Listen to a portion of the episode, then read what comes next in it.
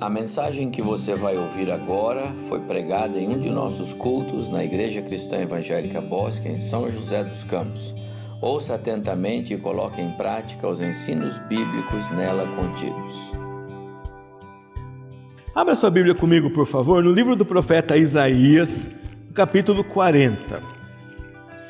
Eu vou pedir que os irmãos tenham um pouquinho de paciência, mas eu não consegui é, escolher só um trecho do capítulo para ler. Então eu vou ler o capítulo todo e que os irmãos me acompanhem. E depois então nós meditaremos em alguns versículos desse capítulo de Isaías. Isaías capítulo 40. Assentados mesmo como estão, os irmãos podem me acompanhar. Isaías 40. Consolai, consolai o meu povo, diz o vosso Deus. Falai ao coração de Jerusalém, bradai-lhe que já é findo o tempo da sua milícia, que a sua iniquidade está perdoada e que já recebeu em dobro das mãos do Senhor por todos os seus pecados. Vós do que clama no deserto, preparai o caminho do Senhor, enfrentai no ermo a vereda nosso Deus. Todo vale será aterrado e nivelado, e todos os montes e outeiros, que é tortuoso será reedificado, e os lugares escabrosos, aplanados. A glória do Senhor se manifestará e toda a carne a verá, pois a boca do Senhor o disse. Uma voz clama e alguém pergunta: Que hei de clamar? Toda a carne é erva e toda a sua glória como a flor da erva. Seca-se a erva e caem as flores, soprando nelas o hálito do Senhor. Na verdade, o povo é erva. Seca-se a erva e cai a sua flor, mas a palavra do nosso Deus permanece eternamente. Tu, ó Sião, que anuncias boas novas, sobe ao monte alto.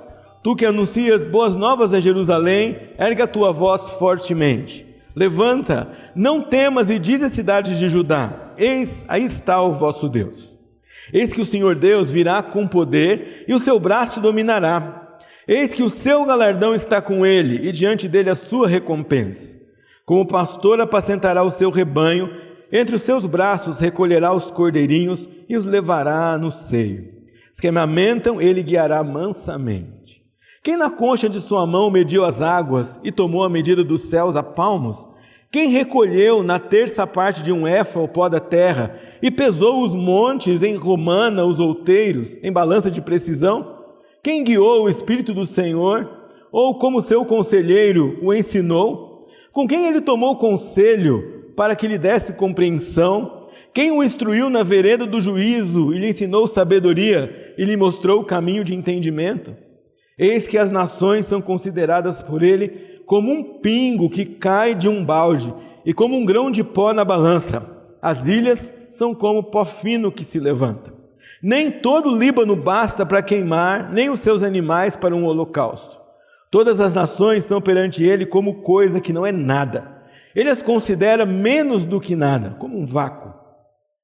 Com quem comparareis a Deus? Ou que coisa semelhante confrontareis com ele? O artífice funde a imagem, e o ourives a cobre de ouro, e cadeias de prata forja para ela. O sacerdote, sacerdote idólatra escolhe madeira que não se corrompe e busca um artífice perito para assentar uma imagem esculpida que não oscile. Acaso não sabeis, porventura não ouvis, não vos tem sido anunciado desde o princípio, ou não atentastes para os fundamentos da terra? Ele é o que está assentado sobre a redondeza da terra, cujos moradores são como os gafanhotos. É ele quem estende os céus como cortina e os desenrola como tenda para neles habitar. É ele quem reduz a nada os príncipes e torna em nulidade os juízes da terra. Mal foram plantados e semeados, Mal, se arraigou na terra o seu tronco, já se secam quando um sopro passa por eles e uma tempestade os leva como palha. A quem, pois, me comparareis para que eu lhe seja igual, diz o santo? Levantai os vossos olhos e vede. Quem criou essas coisas? Aquele que faz sair o seu exército de estrelas, todas bem contadas, as quais ele chama pelo nome, por ser ele grande em força e forte em poder. Nem uma só vem a faltar. Porque, pois, dizes, ó Jacó, e falas, ó Israel, o meu caminho está encoberto ao Senhor, e o meu direito passa despercebido ao meu Deus? Não sabes, não ouviste que o eterno Deus, o, Cria, o Senhor, o Criador dos fins da terra, não se cansa nem se fatiga? Não se pode esquadrinhar o seu entendimento. A nova versão Almeida diz: não se pode, a sua sabedoria é insondável. Faz forte ao cansado e multiplica as forças ao que não tem nenhum vigor. Os jovens se cansam e se fatigam, e os moços de exaustos caem. Mas os que esperam no Senhor renovam as suas forças e sobem com asas como águias, correm e não se cansam, caminham e não se fatigam. Amém? Nós temos estudado sobre os atributos de Deus. E uma verdade sobre cada um dos atributos de Deus que nós podemos perceber é que, ao contemplar a Deus e compreendê-lo, nós também compreendemos um pouco melhor a nossa natureza e quem somos. Ou seja, se você tem uma visão correta do Senhor, uma visão bíblica de quem é o Senhor, você também vai ter uma visão bíblica de quem é você. Se você tem uma visão correta de qual é o lugar do Senhor, então você também vai ter uma visão correta de qual é o seu lugar e como você deve se relacionar com Ele. Por isso, compreender quem é o Senhor, quais são as qualidades dele, quais são os seus atributos, é uma doutrina, é uma verdade essencial se nós queremos viver biblicamente, se nós queremos viver de acordo com a palavra de Deus. De vez em quando há um pensamento errado na cabeça dos crentes de que doutrina é um artigo teológico muito teórico que os teólogos têm que ficar discutindo. Mas doutrina é simplesmente a instrução de como você e eu devemos viver segundo a vontade do Senhor. Se nós compreendemos a boa doutrina, nós faremos a vontade de Deus. Mas se nós não compreendermos as doutrinas essenciais da fé cristã, nós não viveremos como Deus quer que nós vivamos. Por isso, a cada domingo, quando você ouve um pouco mais sobre a sabedoria de Deus, você vai aprendendo isso. Por exemplo, quando nós vimos que Deus é santo, o que nós entendemos? Que nós somos terrivelmente pecadores. Isaías, quando viu a santidade de Deus, disse o quê? Ai, eu sou um homem pecador. Eu não posso estar aqui, eu não aguento contemplar a santidade do Senhor. Quando nós vemos a eternidade de Deus, a gente enxerga a nossa finitude. O texto aqui de Isaías 40 diz o tempo todo: olha lá, o homem é erva, seca-se a erva e cai a flor. Eu vou secar, você vai secar, nós vamos passar. Mas o Senhor não passa, a palavra não passa, Ele é eterno. Quando nós vemos a onisciência de Deus, nós enxergamos nossa pequenez. Salmo 90 diz que para Deus mil anos são como um dia. Você consegue imaginar o que é isso? Eu acho que a gente tem dificuldade de lembrar algumas coisas de 40, 50, 60, 70 anos atrás. Mas Deus, num dia só, como se fossem para ele mil, mil, mil anos. É uma comparação, é uma figura, porque na realidade é muito mais do que isso. Mas se você olha para isso e já não cabe no, no, seu calendário, na sua estrutura, mil anos, porque a gente nem pensa em chegar perto disso, é, quanto mais contemplar realmente que, de que tamanho é essa onisciência de Deus e quão pequeno nós somos. Graças a Deus que nós não só vemos coisas negativas quando olhamos para os atributos de Deus, mas enxergamos também conforto para o nosso coração. Se ao mesmo tempo, ao contemplar Sua santidade, nós nos vemos terrivelmente pecadores, nós também contemplamos o Seu perdão, Sua graça, Sua salvação, Seu acolhimento. O mesmo Isaías que gritou: Sou homem de impuros lábios, recebeu um anjo com uma tenaz e uma brasa que purificou os seus lábios e o tornou apto a fazer aquilo que o Senhor o chamara para fazer. Quando nós olhamos para a eternidade de Deus, a nossa finitude aqui, nós também contemplamos a vida eterna futura que nós vamos desfrutar. Nós estamos finitos aqui, aqui nós vamos morrer, aqui nós vamos secar, como diz o, o texto de Isaías, mas há um dia que nós viveremos com Ele eternamente ah, depois que todo o plano dele para essa terra, para o seu povo, para a igreja, para Israel se cumprirem, então finalmente celebraremos com ele a vida eterna e nós podemos contemplar isso ao olhar o seu ser. Quando vemos a onisciência de Deus, podemos descansar em alguém que sabe todas as coisas. Não tem nada que surpreende ao Senhor. Nós somos constantemente surpreendidos, não é verdade? Hoje, quando você abriu um site de notícias na internet e viu que Talibã está de volta no governo de Cabul, você foi surpreendido. Mas Deus não é surpreendido por nenhuma dessas notícias. Talvez a onisciência de Deus seja um dos atributos mais difíceis de, de assimilar, porque é muito para nós. Nós nem conseguimos captar as informações do Google que estão na nossa mão. Nós nem conseguimos lidar com as buscas que nós fazemos ali. É tanta coisa que a gente já não suporta. Quanto mais alguém como o Senhor, ou só Ele, que sabe tudo, absolutamente tudo nas, do que vai acontecer, não só com você, mas com todos. E é isso que o texto de Isaías vai dizendo para nós. E, apesar daqui Isaías anunciar vários atributos de Deus, eu quero concentrar minha palavra com vocês no atributo da sabedoria. E antes de mostrar o próximo slide, eu quero dar para vocês um pouquinho do contexto do que, do que acontece aqui. Então vamos lembrar: Israel pecou e por causa da sua idolatria foi punido com um exílio. Primeiro o reino do norte, mais ou menos aqui 200 anos antes disso que está acontecendo com Isaías, foi levado pelos, por Samaria. E depois o reino do sul, Aqui ainda não, o profeta está ainda anunciando, mas a situação já não era boa, a ameaça já era real. Quando ele vai embora e vem Jeremias, Jeremias fala: não adianta mais se arrepender agora, porque o castigo é inevitável. Então comece a orar que vocês sobrevivam ao castigo, porque os profetas anunciaram antes e vocês não tomaram decisão, e agora já não tem mais jeito. Mas a ameaça da Babilônia era inevitável. E havia toda uma compreensão religiosa nesse mundo aqui. Uma compreensão de que o país que vencia uma determinada guerra testemunhava ou provava que o Deus a quem ele adorava era o Deus mais forte, o Deus mais poderoso.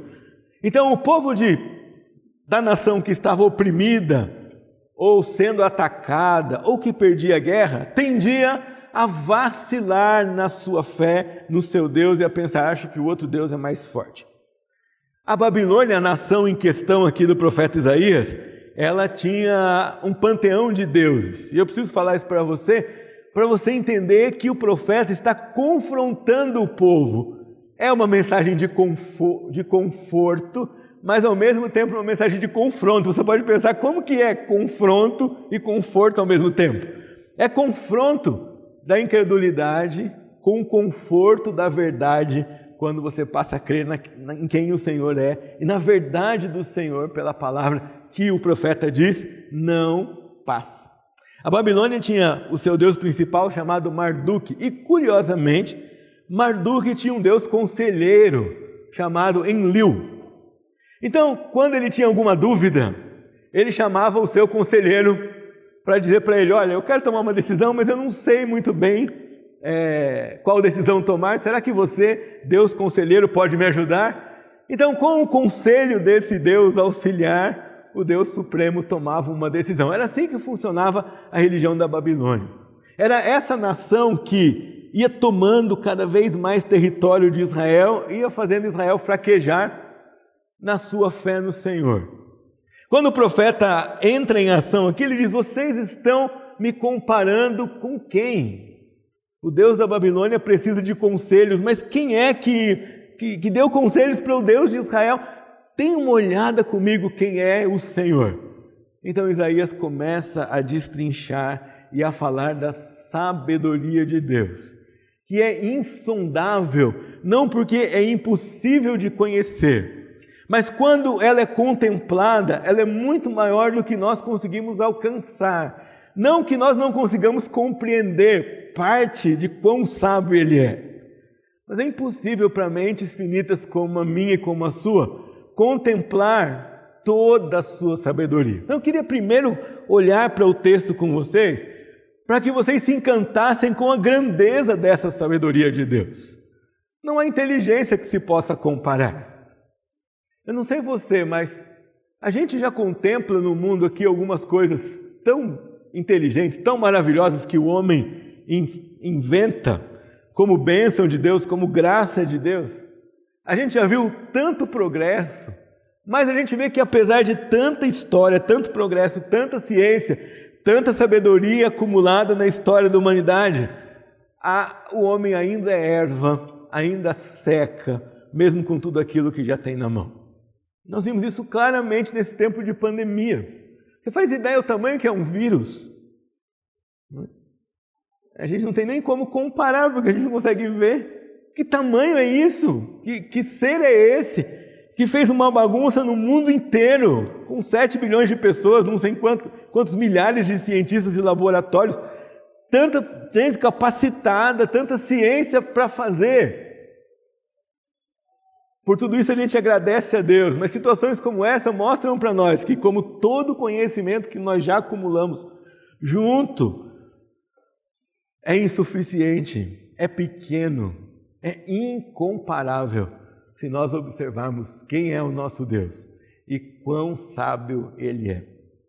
O profeta começa a comparar Deus com outras coisas e o objetivo dele é fazer com que Israel perceba com coisas concretas quem era esse Deus e qual era o tamanho dele. E, e como essa crença num Deus completamente sábio, insondavelmente sábio, inteiramente sábio, podia ajudá-los a enfrentar um momento de extremo desespero, medo, invasão. A gente não entende muito bem isso daqui porque a gente não, não vive isso, né? São José dos Campos nunca foi cercado por um exército.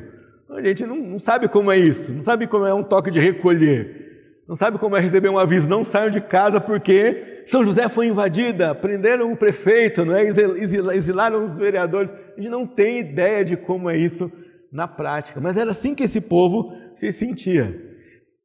Vendo chegar perto de sua cidade, do seu país, numa invasão, vendo a perda dos seus bens se aproximar cada vez mais, vendo seus, a possibilidade dos seus filhos serem levados para outra nação para serem escravos e nunca mais devolvidos, vendo seus bens serem tomados e anulados sem nenhum direito, sem nenhum tribunal que pudesse lhe prestar ajuda, sem nem alguém que ouvisse a sua denúncia humanamente falando.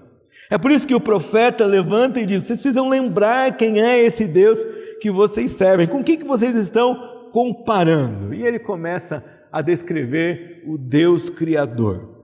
Queria convidar você para que, enquanto você relesse alguns textos comigo, você se maravilhasse, se encantasse com esse Deus. Olha isso. Quem na concha de sua mão mediu as águas e tomou a medida dos céus a palmos?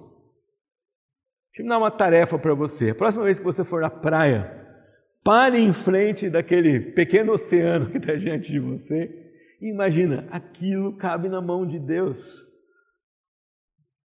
É como se ele pudesse segurar toda aquela água em uma de suas mãos.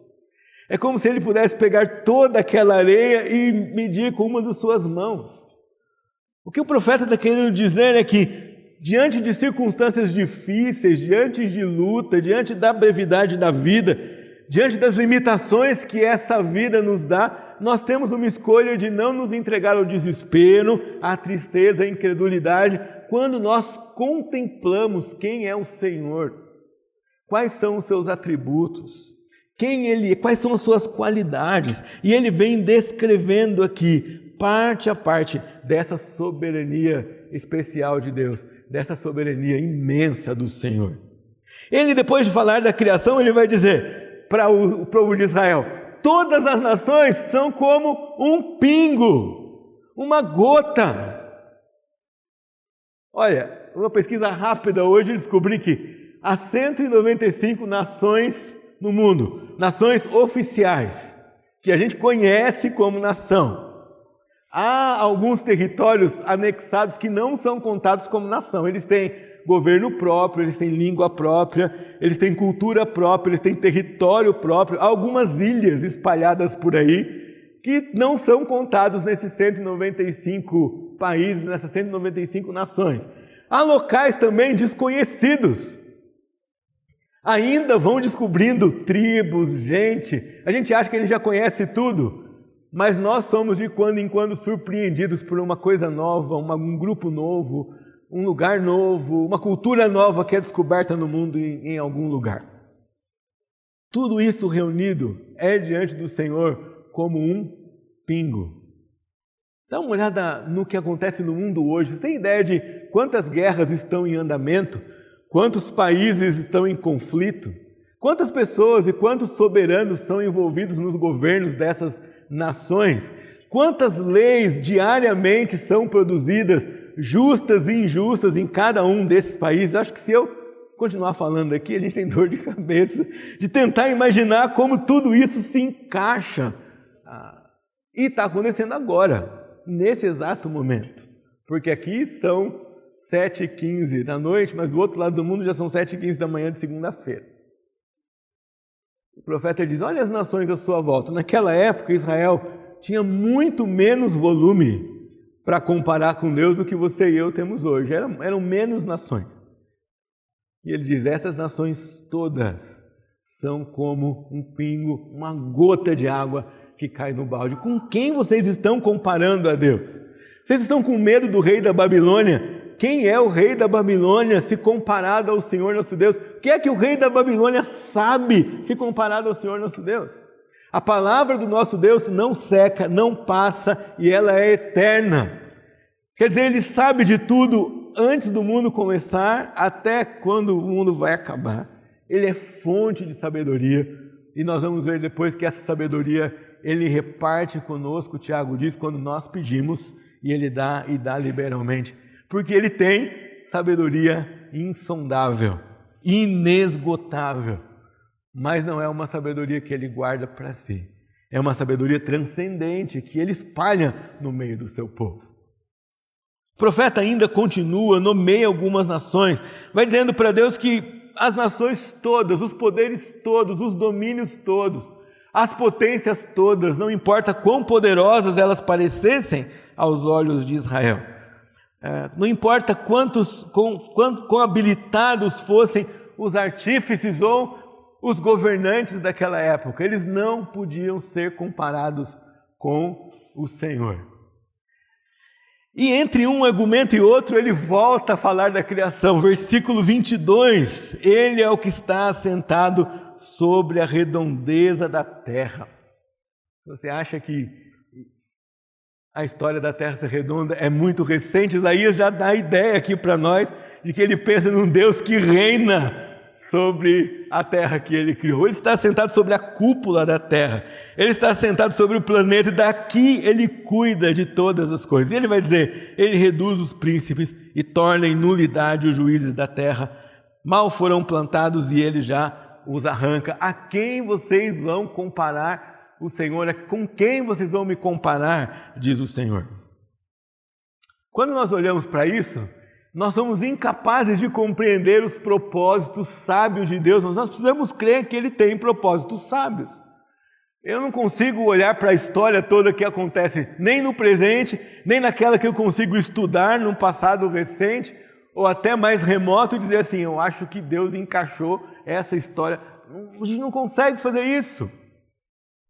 Mas a gente precisa crer que, como o Senhor, sábio, ele toma as decisões certas e as nações, governantes, juízes, príncipes vão caminhar para aquilo que ele quer fazer. Começa ele diz assim: fale para Jerusalém que o tempo do seu castigo terminou porque vocês já pagaram em dobro pelos seus pecados, mostrando que ele não faz nada por acaso. Ele usa as nações, ele usa os príncipes, ele usa os conflitos, e que ainda que nos pareçam peças sem encaixe, elas são perfeitamente encaixadas e sabiamente colocadas como o Senhor quer fazer. Mas o profeta continua e ele diz, um, faz uma comparação que de quando em quando me emociona. Ele diz que o Senhor conhece as estrelas. Ele diz assim, cap, versículo 26: Aquele que faz sair o seu exército de estrelas, todas bem contadas, as quais ele chama pelo nome, por ser ele grande força e forte poder, nenhuma só vem a faltar. Nós estamos descobrindo estrelas é, tem alguns séculos. Né? Ano passado nós estudamos em casa astronomia, vimos algumas pessoas que descobriram estrela já desde antes de Cristo e depois com, com engenhocas que elas inventavam. Imagina hoje com tantas coisas. Olhe, que eu consegui ver é que nós temos de 100 a 400 bilhões de estrelas na Via Láctea, que é a nossa galáxia. Pode pensar nisso? Se a gente olhar perto da Via Láctea, nós temos 50 galáxias. Não vou me arriscar a fazer conta porque matemática não é o meu forte. Mas são 100 a 400 bilhões, 50 galáxias só perto da Via Láctea e há um número estimado de 100 a 200 bilhões de galáxias em todo, em todo o universo observável. Você consegue organizar esses números na sua cabeça? Você consegue imaginar o que é isso? Isaías diz que o Senhor sabe o nome de todo o seu exército de estrelas. Ele sabe o lugar e o nome de tudo aquilo que ele criou. Alguns comentaristas apontam aqui estrelas e astros como referência a seres espirituais. Ainda assim, isso não tira o tamanho da soberania de Deus, porque ele conhece todos os seres existentes no universo. Se você e eu tivéssemos a chance de observar o céu mais de perto, eu tenho certeza que olhar aquilo que o Senhor criou e que está tão longe do nosso alcance seria tão maravilhoso. E não seria difícil perceber a grandeza do nosso Deus. Mas além da grandeza, a sabedoria dele está ali. E quanto mais você entende que ele fez, como ele fez, mais você deve se render a adorar esse Deus que é tão sábio é mais do que inteligente, é insondavelmente sábio. E é esse Deus a quem o Isaías está convidando o povo de Israel para voltar a crer e para depositar sua confiança nele. Não é apenas um Deus entre todos os outros que o mundo conhece. Não é apenas um Deus que eles estão acostumados a ouvir sobre isso, mas é o Deus sábio. Não só que sabe todas as coisas, mas que sabe corretamente, que sabe e porque sabe pode controlar, que sabe e age de acordo com sua sabedoria, perfeitamente coerente em tudo aquilo que ele faz. E quando ele chega no versículo 28, ele faz uma última comparação, vai dizer assim: Vocês sabem que esse Deus não se cansa e não se fatiga. Isaías vai dizer no finalzinho aqui: a sua soberania é, perdão, a sua sabedoria é impossível de esquadrinhar, não de conhecer. É diferente. Conhecer, crer, contemplar a sabedoria de Deus é possível e nós estamos fazendo olhando para o texto do profeta.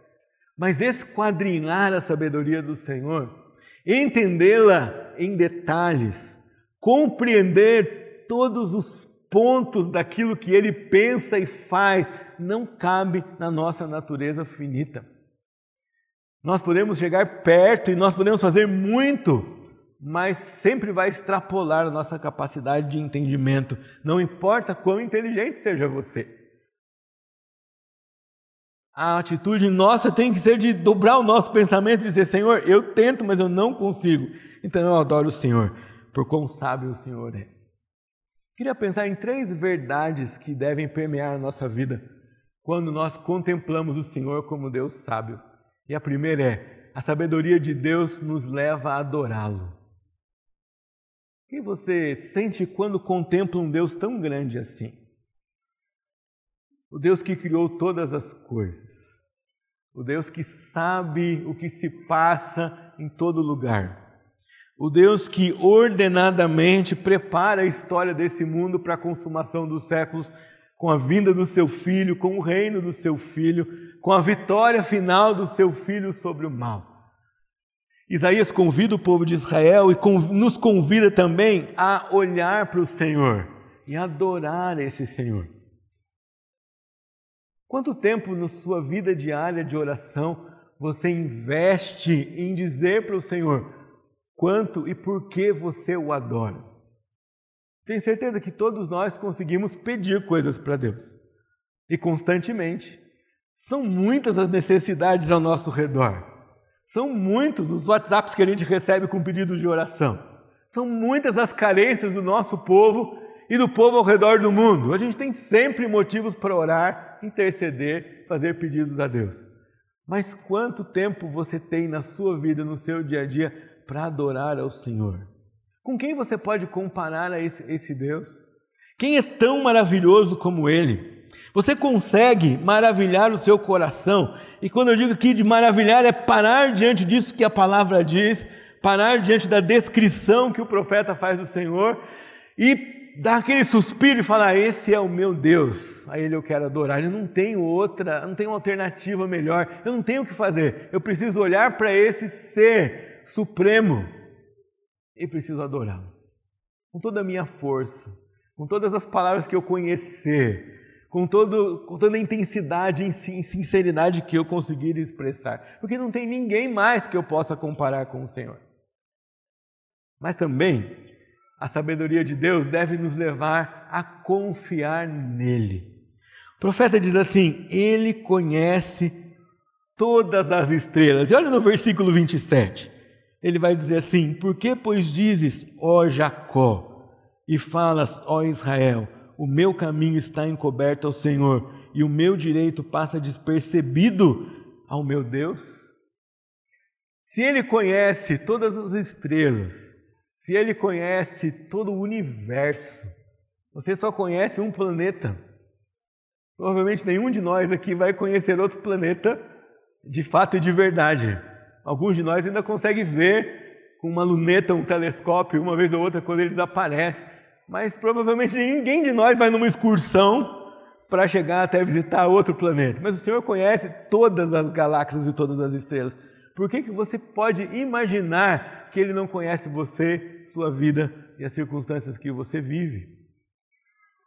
Olhar para um Deus sábio deve me fazer confiar nele se isso aconteceu comigo, ele sabe por quê. Se isso aconteceu comigo, ele sabe que é melhor. Se essa é a direção que as coisas vão tomando na, na vida, ele sabe que esse é o caminho. Eu obedeci ao Senhor, eu orei, eu fiz o que a palavra mandou. O Senhor é sábio e não tem nada que ele faz que é errado, ele não erra. Ele é sábio o suficiente, ele é sábio demais para se enganar. Eu e você, nós nos enganamos, enganamos, nos enganamos mais vezes do que nós gostaríamos de nos enganar. Nós nos enganamos. Mas o Senhor não erra e o Senhor não se engana. Às vezes, ao invés de tentar compreender uma circunstância que você vive, pare de pensar nisso, pare de tentar entender as coisas, você não vai conseguir. Olhe para Deus e descanse nele, porque ele sabe, ele entende, ele conhece. Você e eu somos limitados. O texto diz que nós somos como a erva. Nós vamos secar e vamos passar, mas ele não. Difícil de entender algumas coisas, de algumas circunstâncias, difícil de aceitar algumas tribulações pelas quais você passa. Confie no Senhor, porque ele sabe. Fale com o Senhor, porque Ele sabe. E não só Ele sabe, Ele sabe o certo, Ele sabe o bom, Ele sabe como as coisas devem acontecer. Se Ele conhece o universo que está ao redor, por que você diz Jacó? Talvez você possa colocar aqui o seu nome, por que diz, ó André, meu caminho está encoberto ao Senhor? Ele não está. O Senhor sabe exatamente quando eu nasci, que família Ele colocou, que circunstâncias eh, Ele permitiu que eu vivesse. E Ele sabe que tudo isso vai colaborar para aquilo que Ele quer que eu faça. Ele sabe disso, Ele sabe também sobre sua vida. O seu direito não passa despercebido ao Senhor, a sua vida não passa despercebida ao Senhor. O salmista diz que ele não, não dorme nem cochila ele não vacila, ele não pisca, ele não perde, ele não se distrai. Ele todo o tempo cuida de você e de mim, porque ele é um Deus sábio. A sabedoria de Deus também deve nos levar a depender dele. Isaías diz: Vocês ainda não ouviram que ele não se cansa e não se fatiga. E ele vai chamar a atenção aqui do povo para os melhores exemplares do povo no que diz respeito à força e vigor, não é? Olha os jovens, certo? Os jovens não se cansam, não se fatigam, olha, mas até eles, até eles, ele vai dizer, se cansam e de exaustos caem. Essa semana falando com uma colega de trabalho, disse para ela, de vez em quando eu tenho que lembrar que meu corpo não tem mais 20 anos, né? A cabeça está aí com 18 ainda. Mas de vez em quando o cansaço já não responde mais da mesma maneira. Mas o Senhor não se cansa. Não tem nada que possa pará-lo. Os jovens, ainda com toda a força que têm, diz o texto, eles podem se cansar. Eles caem de exaustos. Mas o Senhor não. E o último versículo diz: dependa do Senhor. O resumo dele é esse: os que esperam no Senhor renovam as suas forças. Os que dependem do Senhor renovam as suas forças. Os que dependem do Senhor, olha que interessante o texto, não diz vão ser poupados da corrida. Diz os que dependem do Senhor, não diz vão ser poupados da caminhada. Não, ele diz os que dependem do Senhor vão correr e não se cansarão. Vão caminhar e não se fatigarão. O Senhor vai renovar a sua força, o Senhor vai renovar a sua fé, o Senhor vai renovar a sua esperança, o Senhor vai renovar sua energia, o Senhor vai renovar a sua vontade de servir, de adorá-lo e de perseverar naquilo que Ele já mostrou para você em, tua, em sua caminhada como cristão. Eu não posso esperar de mim mesmo, não posso confiar naquilo que eu me esforço para conhecer. Não posso confiar nas circunstâncias favoráveis da minha vida que eu vejo e contemplo hoje. Mas eu posso confiar no Senhor, que sabe insondavelmente e que além de sabedoria inesgotável, tem força inesgotável para compartilhar com você e comigo. Tiago disse: alguém necessita sabedoria, faça o quê? Peça a Deus que ele dá umas gotinhas para a gente, é assim que diz o texto? Não, diz que a todos dá e dá liberalmente. A todos dá e dá em grande quantidade. A todos dá e dá com abundância. Mas peça a Deus e peça com fé. Ele não diz, ele vai explicar tudo o que você quer saber. De vez em quando alguém diz assim para mim, pastor, quando chegar no céu, nós vamos saber de tudo. E eu digo para ele assim: olha, eu achava que sim, mas de repente eu comecei a pensar que o único onisciente é Deus. E na eternidade vai, ter, vai continuar existindo um único onisciente, que é Deus. Nós vamos conhecer um pouco mais de coisas do que nós conhecemos hoje. Mas nós ainda vamos continuar sem conhecer tudo, porque só quem conhece tudo e quem tem essa sabedoria imensa é o Senhor nosso Deus. Pode ser que ele não explique para você por que você enfrenta determinada situação mas Ele vai dar sabedoria para você enfrentar a situação que você passa. Ele não livraria Israel do exílio, porque Israel não ia mudar o seu coração, mas Ele deu sabedoria para o remanescente, para os profetas guiarem o povo de Israel voltarem à terra por meio de Esdras, Neemias, Zorobabel, Ageu, Zacarias e outros líderes que repartiram o conselho de Deus e a sabedoria do Senhor com o povo de Israel. Paulo repete o mesmo sentimento de Isaías. Eu queria terminar lendo com você esse texto de Paulo. Em Romanos, depois que ele faz um tratado teológico imenso, né? Romanos é dividido assim, até o capítulo 11, nós temos um compêndio teológico. E aí, de 12 a 16, nós temos aplicação de toda a doutrina na vida prática. Então, no começo do, de Romanos, ele vem trabalhando muita doutrina e teologia densa com a igreja de, de Roma. E quando ele termina toda aquela exposição teológica, quando eu leio esse texto, eu imagino Paulo dando um respiro e fazendo essa oração. E ela diz assim: pode me acompanhar aí. Ó oh, profundidade da riqueza, tanto da sabedoria como do conhecimento de Deus. Quão inexplicáveis são os seus juízos e quão insondáveis são os seus caminhos. Pois quem conheceu a mente do Senhor? Ou quem foi o seu conselheiro? Ou quem primeiro deu alguma coisa a Deus para que isso lhe seja restituído? E aí vem a coroa da teologia de Paulo em Romanos, porque dele, por meio dele e para Ele são todas as coisas. Todas as coisas. Bem e o mal, a guerra e a paz, o conflito e a tranquilidade, a luta e a bonança. A Ele seja a glória para sempre. Amém.